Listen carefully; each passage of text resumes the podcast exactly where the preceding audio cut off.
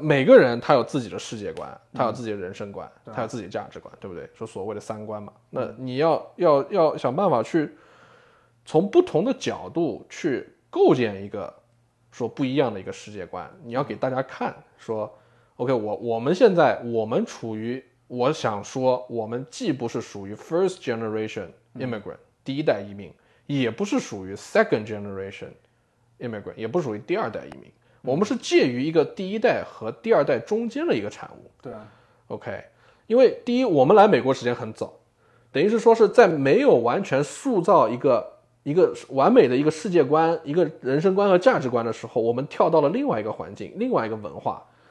哎那那那他这个世界观就会 first 重 gen 复。的 definition 是啥呢？ First gen definition 是你已经是在你已经在是原生的这个文化情况下，你原生国家文化情况下，你已经完全你的世界观已经定型了，嗯，然后你再移民到别的国家里面去，那这个叫 first gen。嗯，那传统的 first generation immigrant 在美国这边的话，对于 Chinese immigrant 中国移民到美国，传统意义上那就是以前那种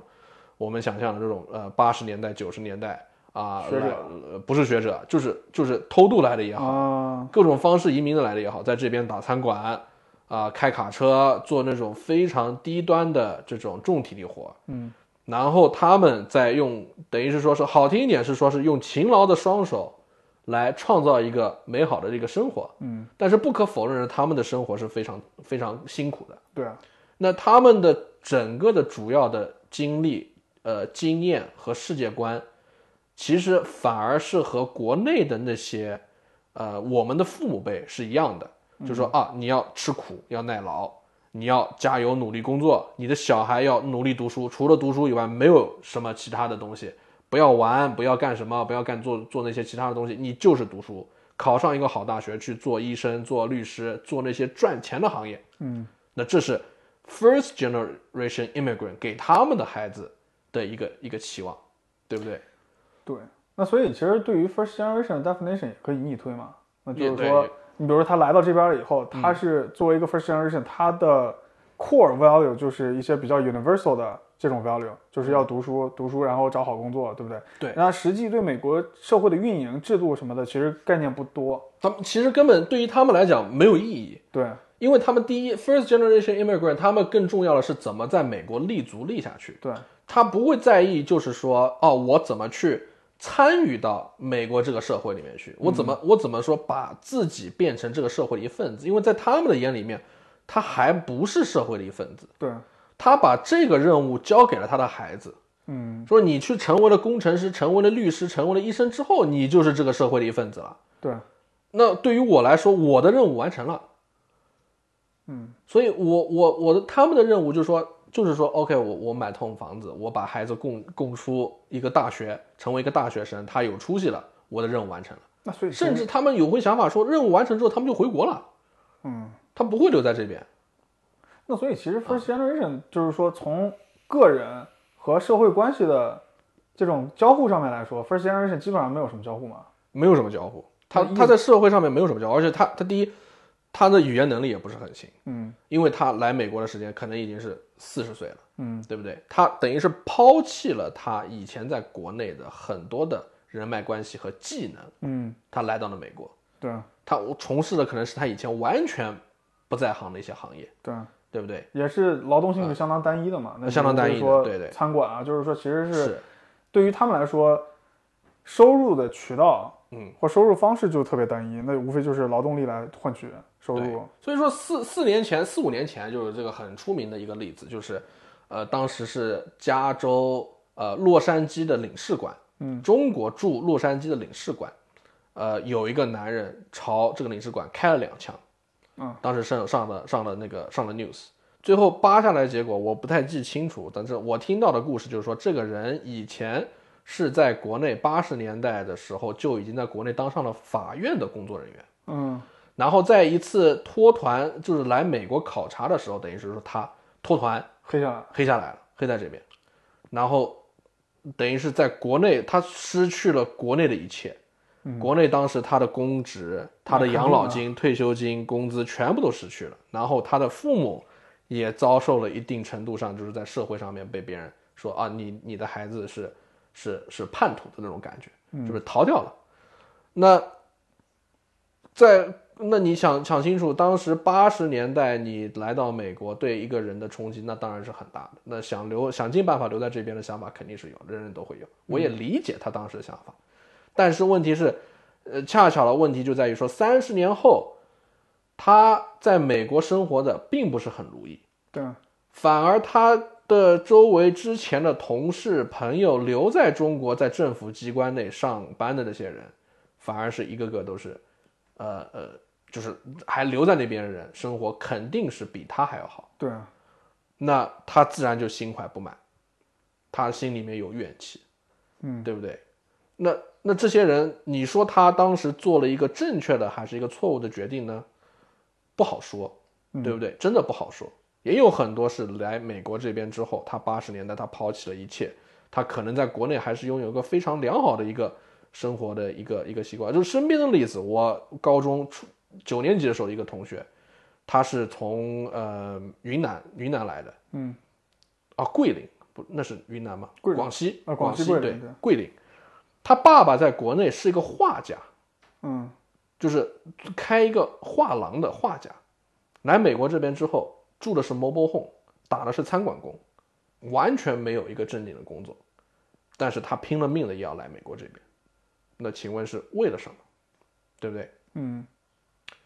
那当时就是，现在就是说是现在，所以才会诞诞生了像我们这一代，就是说我所谓的，就我把它一点五，一点五，对不对？我们的父母辈在国内是有一定的社会地位的，嗯，有一定的财富能力的，不能说大富大贵，但也不能说完全的是，呃，说是要逃出某个地方去到一个新的环境里面去讨生活，根本不是那一批人，嗯，对不对？你父母也是机关工单位工作，对不对？我父母也是，我爸爸还是银行里面的，对不对？所以这个就是在国内还是拥有一定的社会地位的，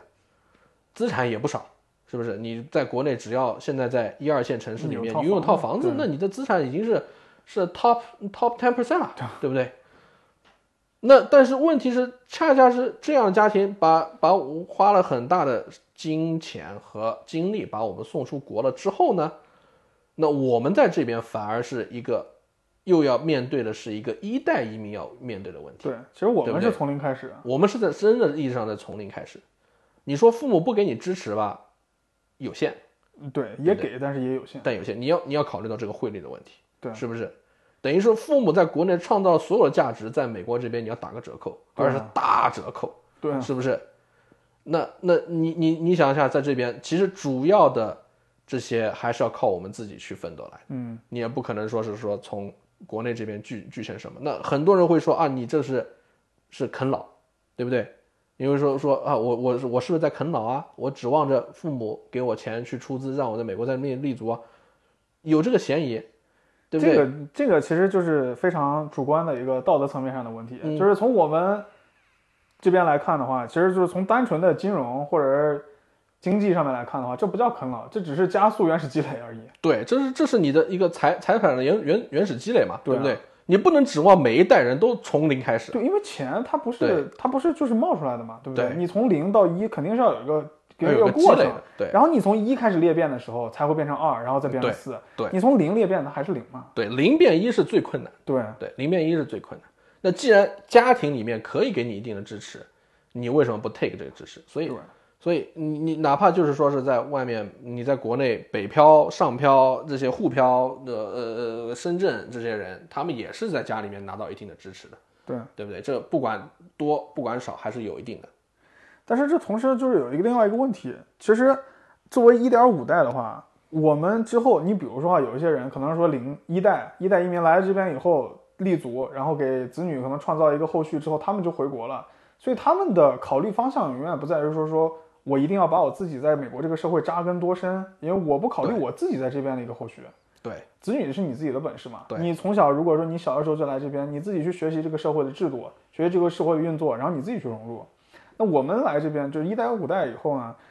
就是你要一是要从零开始，一是资产从零到一的积累，第二就是你自己要去在一个可能已经十几岁的年纪，然后自己去学习这个社会的运作，去了解这个社会社会的知识。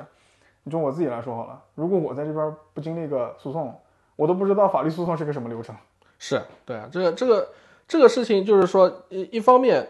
你你一个成熟的一个社会体系，它它反而不会刻意的去说啊，我要向你去介绍些什么东西，对我要向向你去呃告诉你说你要在这边生生生活生存，你需要了解些什么这样知识，他他不会去想这个问题。对不对？嗯你就好比就是说，你去一个，嗯你上一个大学里面，你指望说是每个人都会给你个新生欢迎会，他会告诉你说这个大学里面怎么去，怎么在大学里面生活，对不对？对，呃，嗯但是问题是，社会它不会有个说啊，Welcome to America，here's orientation，对 不对？它不会给你搞这个东西。这个就是我最缺的，因为我刚来这儿的时候，你比如嗯说先去高中嘛，那个时候我算是插班了，已经就根本没有什么 orientation，所以我那时候最不习惯的就是进去了以后，你所有东西要自己去 figure out，这个是很、嗯很离谱的。就是我记得对我冲击最大的第一件事就是我的课课表要自己去排嘛，自己去对拿，就是自己去跟 counselor negotiate 你的这个对课表。对，那个在国内就是我没完经全历过，没有完全没有这个说对啊，法。你你国内上我上到初中，就是初中你给我怎么排，你第一节课是什么课，我就大家上什都么一样课，对，对，大家都一样，你没怎么可能会有嗯你的课表和我的课表不一 样？对，是不是怎么会到这边来以后，我自己要跟 counselor 去 negotiate，我根本就没有这个概念。就对哎，我的课表我要去找你 confirm。对对，所以这是对我冲击最大的一个事儿，就是一开始上课我不知道我的 schedule，counselor 以为我知道我的 schedule。呃，这个这个呃这怎么说呢？就是说，从教育、从生活、从经济制度、从文化上面，这一系列的冲击，都是对一个刚来美国的，特别是一个年轻人来说，呃，是一个重塑的一个机会，对不对？年轻人的可塑性很强，所以你很快你就可以被这个重新重塑了一遍。但是恰恰又因为我们接受一半是国内的文化，一半是美国这边文化，我们我们这一代人，我们这同样背景的人，诞生了一种全新的一个文化形式，嗯，是呃很让别人无法去共鸣。嗯，但是同样也是说是你会找到很多，呃呃，跟外界完全不一样的情况。这就是为什么说你把我们的故事去跟另外一个人讲，另外一个人会听着就是说是 fascinating，是吧？很很不一样的一个生活。是啊，是不一样的一个生活。但是但是问题是我们要面临的问题，我们要面临的挑战只比别人多，不比别人对啊少，是不是？那这是一个你要你要做好一个心理准备的，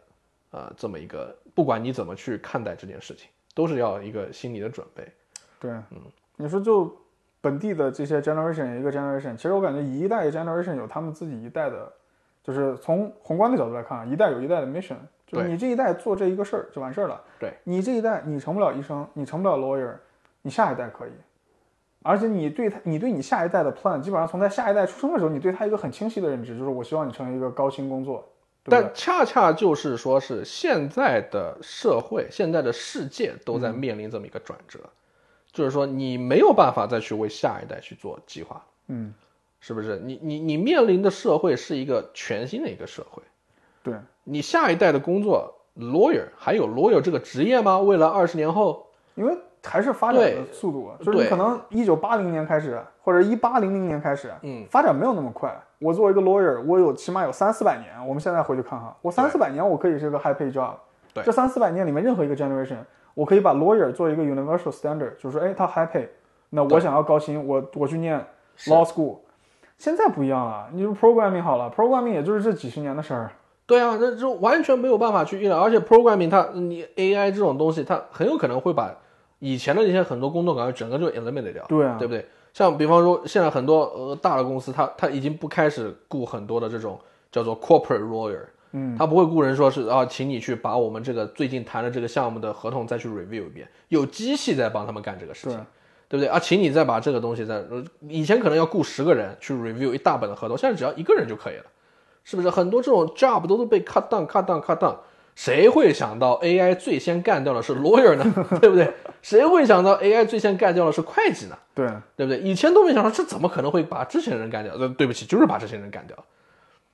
你那那这个就大家就觉得很很很很没有办法去接受。然后以前我们，而且是你想，我们读高中，我们读大学的时候，大家都说的是什么？说啊，你要有一个 career planning，嗯，你要有个 career path。啊，什么是 entry level，什么是 mid level，什么是 top level，你要怎么去一步一步往上爬啊？你要在这个边熬多少的资历啊？都人家都是有一个，可以说是甚至有一个公式可以给你去对套的。很清晰，很对明不确，对但是现在越来越，我们发现说，呃，对不起，现在这条规矩在 pandemic 前可能已经被 shaken up 了，对在 pandemic 后已经彻底的被 destroy 了。对这一套规矩已经不再是美国现在这个社会可以就是说再去去继续做的这么一个规矩了。对不起，没有了，对就是没有了。身边最近的例子就是我们之前那个 CPA 同事，嗯，那 pandemic 之前 CPA，然后在大的 firm 里面也干过，就是有能力、有资历，所有的东西都会，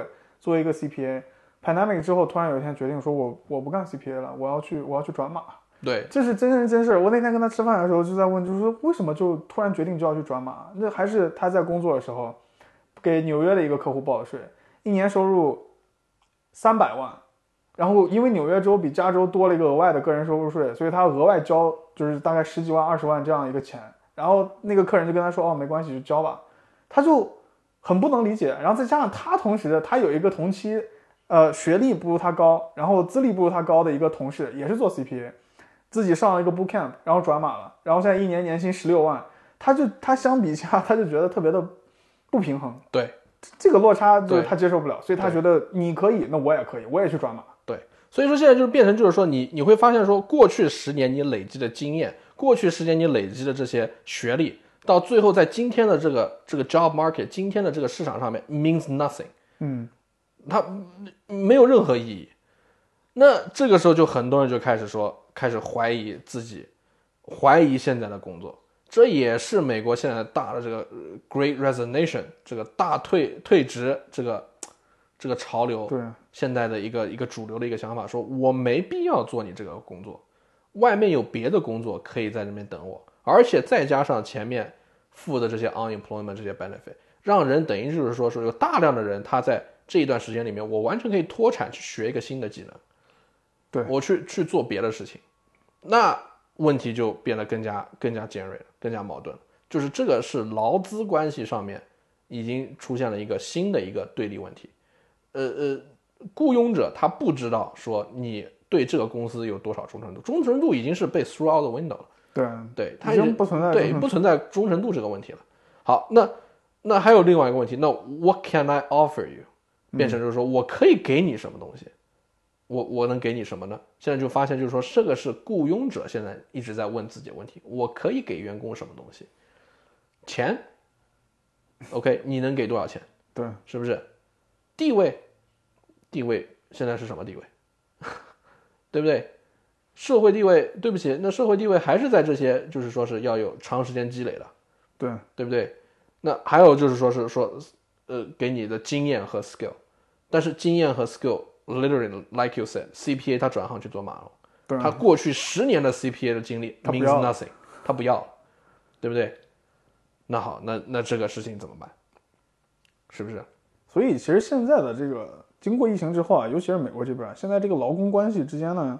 它变得更像一个等价交易关系，其实就是一个更加，我觉得更像一个市场化的交易关系，就是是我给我给东西，你给钱，谈得妥我们就干。对，这这个实际上恰恰就是一种进步啊，对不对？我那天听到一个一个一个一个演讲，他是美国，呃，美国克林顿，克林顿当总统的时候，前半段克林顿总统第一个任期的时候的劳工部部长，嗯他发明他发表了一个演讲，非常有意思。这个人是一个社会主义者。嗯， OK，而且它有个很好好玩，它是什么？它是一个侏儒，但是呢，它又不是像一般的那种侏儒，它的身体比例是不协调的，它身体比例是完全协调的啊。一个你想让一个侏儒身体比例是完全协调的一个侏儒，很难想象。是啊 OK，但是他就是这么一个人。OK，他年纪也很大了，然后他他那天他说的很好玩，说南北战争时期，南北战争前，嗯，有一批人看到了美国这些奴隶黑人奴隶他们的生活的惨状。OK，那很多人都看到这些奴隶生活的惨状，吃不饱，穿不暖，啊，生活的非常痛苦，啊，又有皮刑肉刑，对不对？呃，被皮鞭抽啊，你不好好工作还要被被砍手啊、砍脚啊这些，生活非常痛苦。这结果出现了两拨人，嗯，第一拨人他说他要致力于什么？致力于去提高奴隶的生活水平。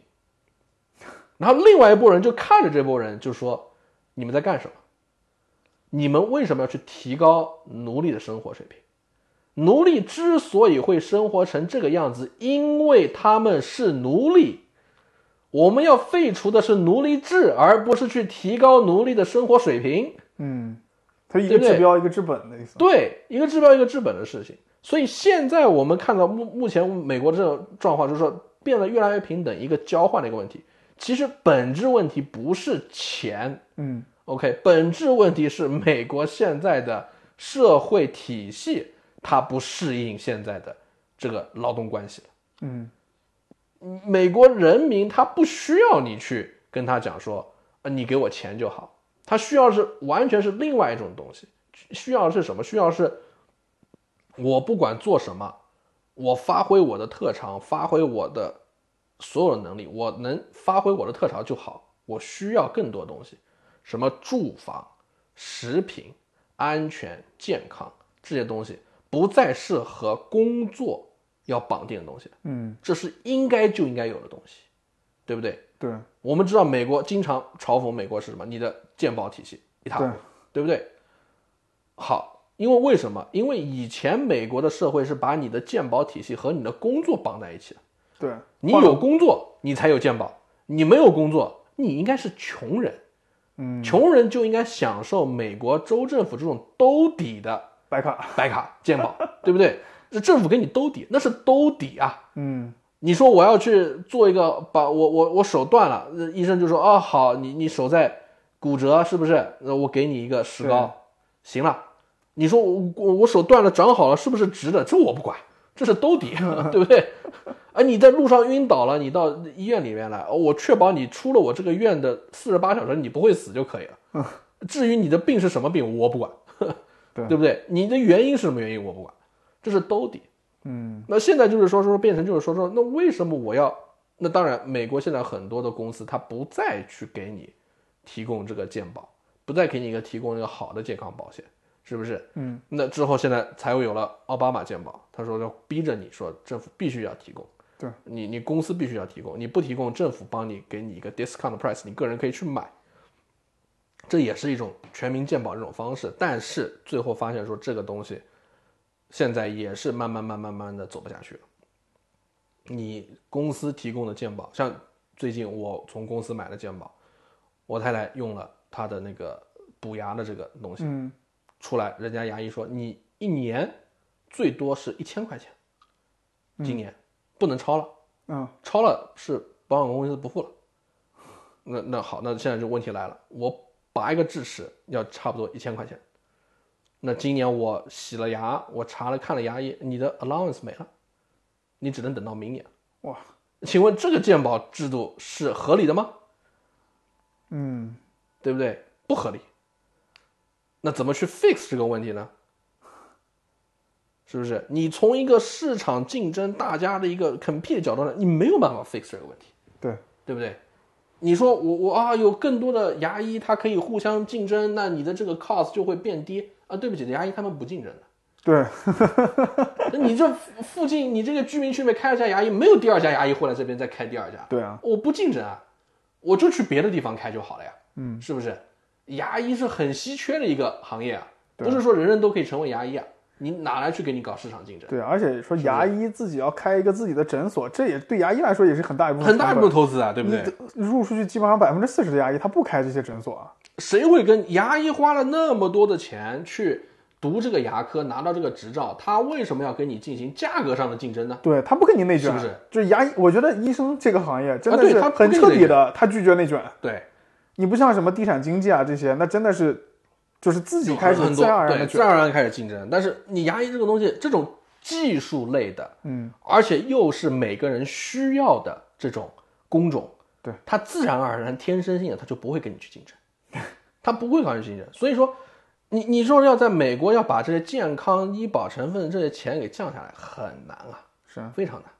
那你除了政府来把这一个东西变成一个人人都可以享受到了的一个权利以外，你没有别的办法，一个很好的办法去做这个事情。对那也有反对的声音说，啊，你全民健保了，是不是？那会让那些加拿大啊、排队排一年，是不是看不上医生啊？你这个药要走走等你看一个医生等三个月，嗯，啊是没错啊，是有这种情况发生。那请问现在你就不用等一年了吗？对，现在还在等啊。还是等啊， 对不对？没有任何差别啊，是不是？我去看一个医医生，我我去看一个皮肤科的医生，我等要等等两个礼拜，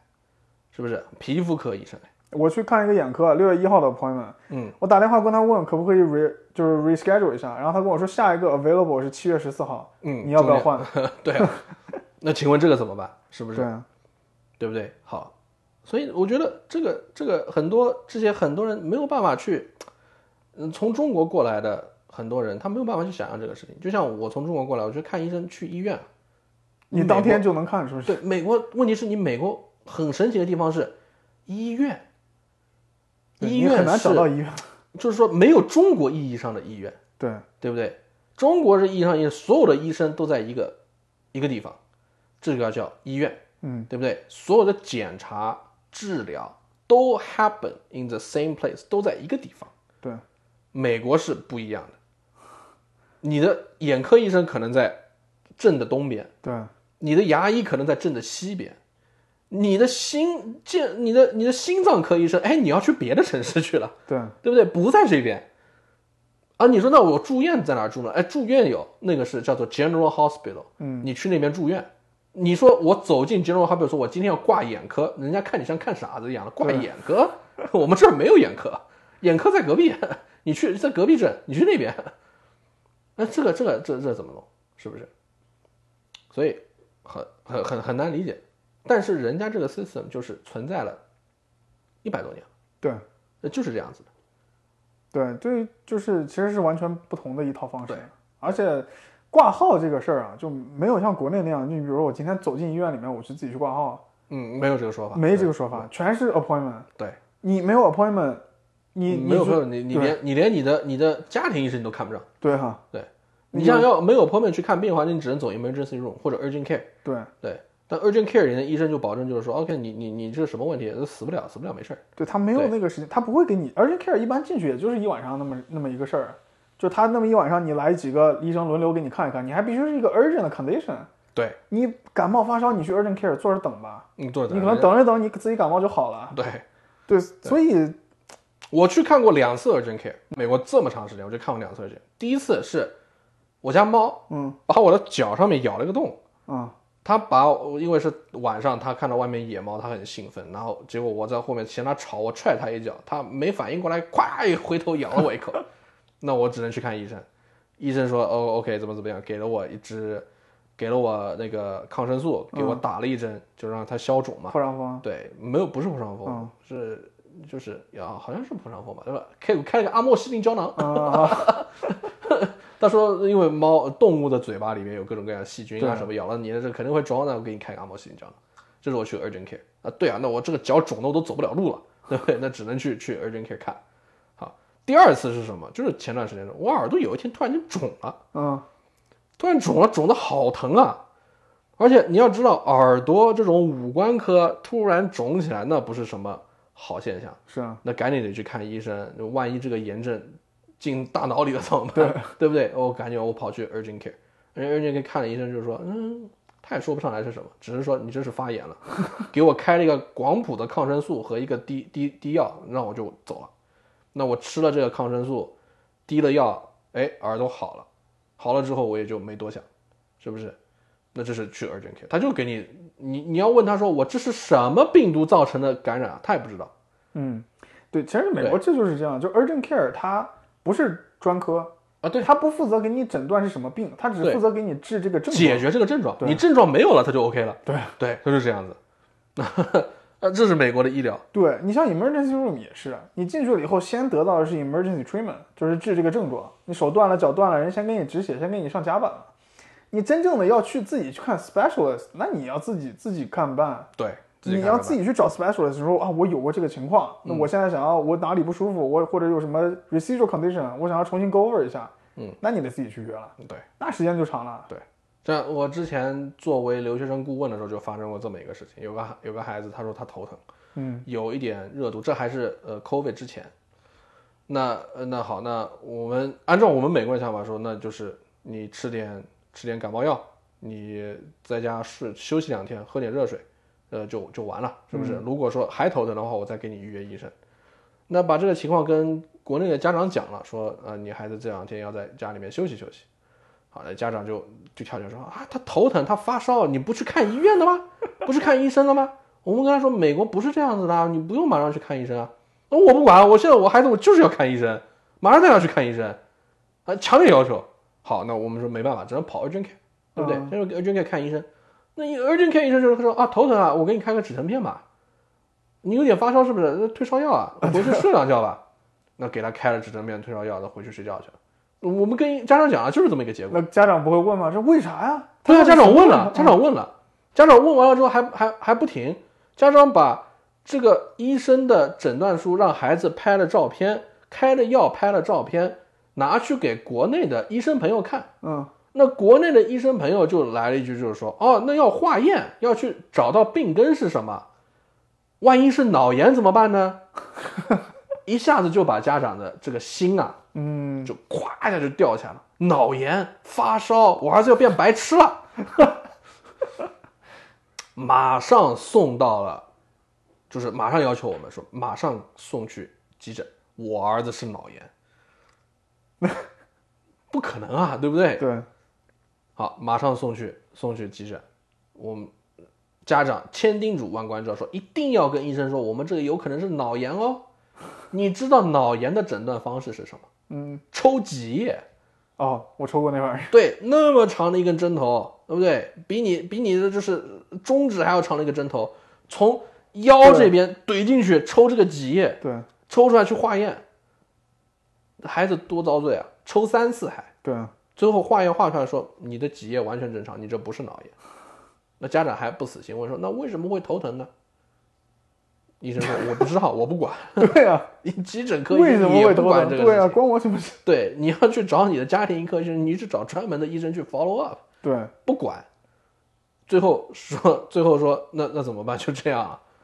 那后来孩子当然头不疼了，不发烧，其实就可能就是个感冒。对，对不对？头部疼不发烧了，那好，那那回家，医生也不会给你开诊断的。对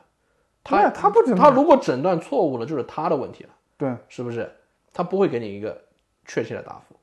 对不起，就是这样。对你告诉他你头疼，他就给你开药，就让你不头疼。嗯对，那中国家长根本接受不了这个事情，啊，最后而且还账单来了两千块钱，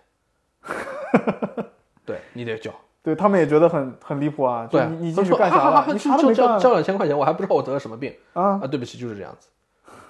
那你说这样的一个体系适合今天的美国社会吗？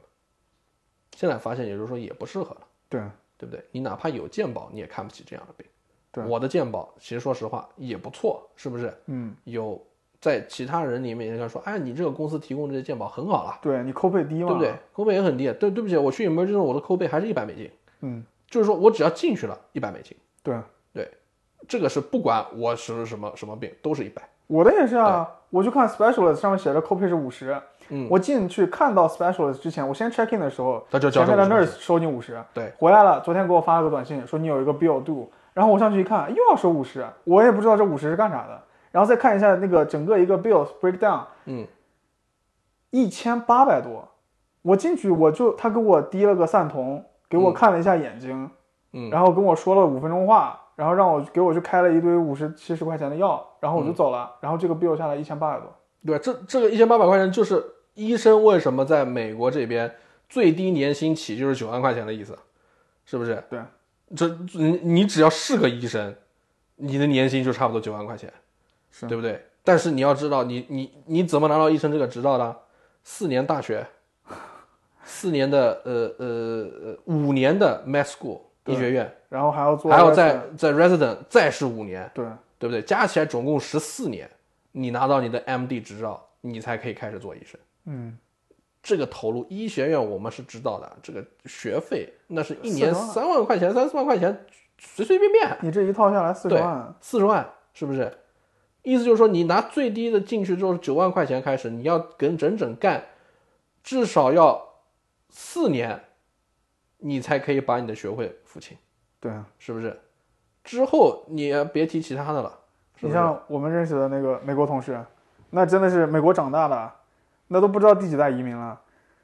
人家不是孩子刚出生第一个月的时候，现在就应该开始考虑了，说如果我孩子以后长大了，十八岁的时候，他想要上医学院，我该怎么办？我有没有那个钱？我现在就应该开始给他存取这个钱。嗯，对啊。所以你看看美剧和看美国电影，也可以看到很多这种情况。嗯，比方我们就拿最新的这个蜘蛛侠的电影就好了。来，哎这蜘蛛侠现在最新的本第三部啊，No way home，啊，《No Way Home》，对不对？他跑到那边，他呃一开场之后出了问题，他从警察局出来，他不是躲到那个嗯、什么那个那个斯斯塔克之前的托尼·斯塔克的司机家里面去了吗？啊对对对对对，他在跟他女朋友视频聊天的时候，他聊些什么？聊的是我要考这个学校，我要拿全奖，我要准备一下东西，不拿全奖我读不了这个学校。对我读不起。对，这个就是美国现状，这些年轻人的现状。他不是一个很穷的人啊，是对不对？他，嗯，没有，虽然啊，对，没有父母，是不是跟姑妈住在一起对？对不对？是住在一个纽约纽约州的纽约一个 apartment 纽约一个 apartment 里面，对是不是？呃，这这在中国人的眼里面，这是一个正常家庭啊，当然不能说完全正常吧，对不对？但至少是一个普通家庭的一个一个生活现状，是不是？但是假如的话，我们换一个角嗯度来讲啊，就是我们把他们家庭的一些什么经济状况 break down 一下，可能就他们家的收入主要靠梅姨自己的一份收入，可能真的没有什么 asset，真的没有什么没有什么资产，然后收入呢每个月要交房租，很固定的，对那你一个月可能也就是四五千块钱或者五六千块钱，哪怕这个房子是他的，对他还得交地租，对这个地不是他的，对但他这是 apartment，地不是他的，对，对，所以你看，这也就为什么 Peter 没车，嗯对不对？平常也没有什么见他特别有钱的什么东西，还得从垃圾堆里找一个 DVD 回家自己拆了做自己的装备。但是，但是，就这种收入水平，可以支撑他在纽约这么一个大都市上学，能生活。你就说他一直生活到高中毕业，这一段时间，这是这是多长一个时间？对，你把这种收入水平放到国内，让这样一个家庭在北京租那么一在上海栋房，啊，对，在上海租那么一栋房，你看他能不能撑这么长时间的生活？那这是很困难。所以这真的，这我觉得这是两两种不同的角度去看，就是说美国它这边可能基础的一些民生上面它也有一定的保障。你比如说，我前面几年在尤其在教育方面，可能义务教育方面做的确实是我这个城市虽然说纽约出了名的贵，对不对？什么都贵。但是你这一份收入，你这家庭一个单一收入可以支撑你一个小孩子或者是一个双人的家庭成长十年到十八岁，而十八岁开始你需要顾虑的是教育的问题，就是大学的费用的问题。大学的费用又非常的透明，让你知道我拿了这个全勤，我就可以上。对，所以我觉得这这相当于说是可能在十年前来看，这是一个非常先进的一个优势。那现在来看，依旧是一个比较了不起的一个我优势。我还是我的那句话，我是觉得说是这是一个什么呢？这是一个，你要知道，这是一个社会一百年来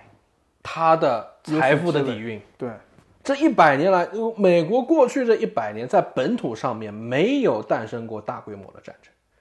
它一直是以来就是在不停的在累积这个财富，对不对？我远的不说好了，就从二战开始到现在，我们说美国二战之后它是已经是世界第一了，嗯，对不对？它的工业产值、它的社会财富是空前的，在人类社会上面是从来没有一个国家有它这么富有的。那他再怎么瞎折腾，到今天为止，他还是有大量的财富、对，大量的基础在这边，这个是你不可否认的。但是现在我们看到的是什么呢？是这么一个问题：你作为一个一点五代的移民，你在美国这边生活，你会发现，就是说，说我就是没有办法去跟这些人去比这些财富。对，对不对？但是问题在于，就是说中国的过去三十年发展的实在是太快，对，从一穷二白发展到今天这个地方，这个是没有办法去想象的。美国当年也没这么快的发展过，对，是不是？这个速度实在太快，导致导致我们这一代人内心饱含的这个期望，就是说我会享受跟我父辈们一样快速的财富累积，但是做不到了，对不起，不可能了。这中间产生了一个落差，嗯，这才有了现在大量的人在那对比说啊，中国怎么怎么怎么样，中国好，有一部分人就支持说中国特别好，中国太好了，是不是？它发展速度快，这个好那个好这个好那个好。啊，美国，哎，对不起，落后，哈哈！你们美国这边哇，选上来一个特朗普，现在又选上来一个呃呃乔拜登，就对不对？什么都不行了，你们美国马上就要完蛋了。另外一派人就是说说你们在说什么谎话？你看看美国，看看这些基础设施，看看这些呃底蕴，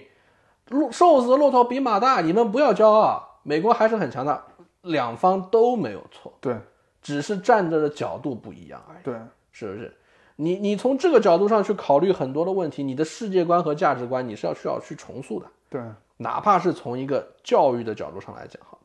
呃，哪怕从一个最简单的从买房这个事情上面我们来讲好了，你比方说买房，你中国房贷现在只有这公积金、商业贷和混合贷，其实说来就是这两点嘛，对不对？你有公积金啊，你你上班，你只要上班，你上的是个正经工作，嗯，你的收入的一部分再加上老板的给你的一比一的一比一比的赔，呃，都是放在公积金里面，你可以拿去去做做买房。嗯，美国对不起，没有没有这种说法，他能给你的是什么？是什么？叫做 FHA，对，他政给府一背个书最最最呃便宜的一个 loan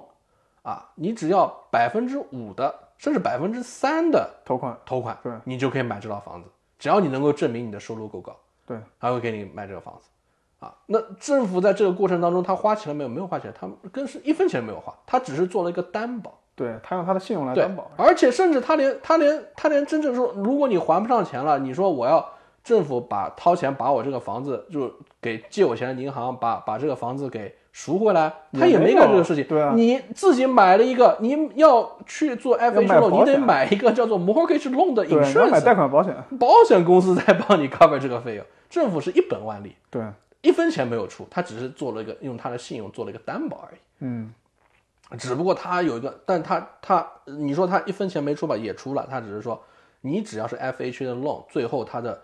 呃他下辖了这两个机构，之前是是由政府呃拥有股权，现在没有了，这个房地美、房利美他们会把你的这个 loan 从市场上买回来而已，对对不对？所以说这但是现在也是私人投资在房地美、房利美去做这个事情而已，二级市场已经是完全由私人掌握的。对对不对？那你中国现在虽然说也有二级市场去把这个呃房贷给买回来，但是发展的远远没有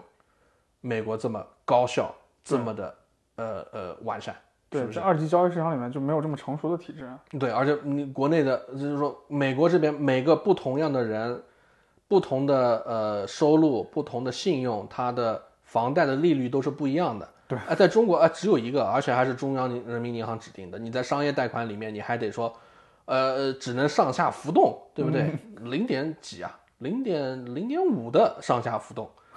你这这怎么能够去？实际上，这个在我看来，零点五上下浮动，其实你是把一大部分的穷人拒之门外了。是对不起，你不能买房，你的你的风险太高，你的资产不够，我就不给你买房。但在美国不是这样子，你想买房可以，我总有一款合适你，对，对不对？但是后只面要有你没有信用行，啊？这后面有没有有没有这个风险了？有，对不对？那就看你愿意为此付出多少的成本。对，就是看对你不对想到底想不想买，啊，有你多想不想想？买？对你真的想买的话，你吃肯吃苦，肯去做，有的是总办能法买让你对对，有的是办法可以让你做。那你要说这种事情，那是资本主义的优势吗？恰恰这不是资本主义的优势，这只是一个成熟的一个社会应该表现出来的这么一个情况而已。他有这个社会底蕴，他有这个财富底蕴，他可以容忍这个事情。嗯，那 OK 啊，对不对？那很多人他是说说他接受不了这个事情，说为什么国内没有这种东西？那我很简单地说，国内还是太穷，是你没有这个财富这个积累，对你你你的财富既没到那个地步，你就做不了这个事情。你不要因为过去二十年、你过去十年你的发展的速度，你认为你有你现在积累到财富，对不起，没有，真没有。就像我们刚刚看的这个 Clarkson Farm，是不是？Clarkson Farm，不敢想象，对，a quarter million pound，二十五万英镑，就是为了买这些农业器材农业器材，对不对？这只是 What 单 the 纯的，对这还种子还没，种就子还没算在播里面种没算，对，啊，然后你人力水还没什么算，人力这然后都都没算，对是不是？就是买这些器材嗯，二十五万英镑，就是我再的加上主力 fertilizer，就是再啊加个 fertilizer fertilizer，已经这样，肥料已经已经算在里面了，对这也是就是二十五万了，对这是一年投前期投入二十五万你换到国内嗯两百五十万，啊，两百五十万，对不对？种它是多少？它是一千个个 acre，一千 acre 英亩啊嘛，那是六千六百亩，差不多好像是，刚刚好像视频里面是这么说的，六千多亩地，这个这是他的投入，两百五十万。两百五十万，对，这是社会底蕴啊，对发确达实国家确实不敢想象。他就可以做得到，啊尤其他一个人，就是最 sharp 的是这样，就是我当时还想跟你说呢，就是说养老之后，这这完全就是一个个人养老的梦想。嗯，有钱了去英国买一千多亩的地，我他妈地上面有一个城堡，我操，对啊，我夫复何求啊？ 对啊，我还想干啥呀？对不对？我不种这个地，我请人来种啊，对是不是？他而且他说他零八年就买这个地之后，一直是请人来种的，一直到一九年，嗯帮他种地的那人说我要退休了，他自己说那我干脆我回来顺做个节目吧，对，啊对不对？据据我还没看完，据我所知，最后他颗粒五十万， 赔赔了个金光掉， 是不是？那那这也是你想象一下好了，对啊。对不对？这是一个什么样的一个社会？其实我觉啊得，怎么说呢，就是说，我们自诩自诩说我们中华民族的种族天赋是种菜，对不起， 你根本不知道什么叫种菜。对，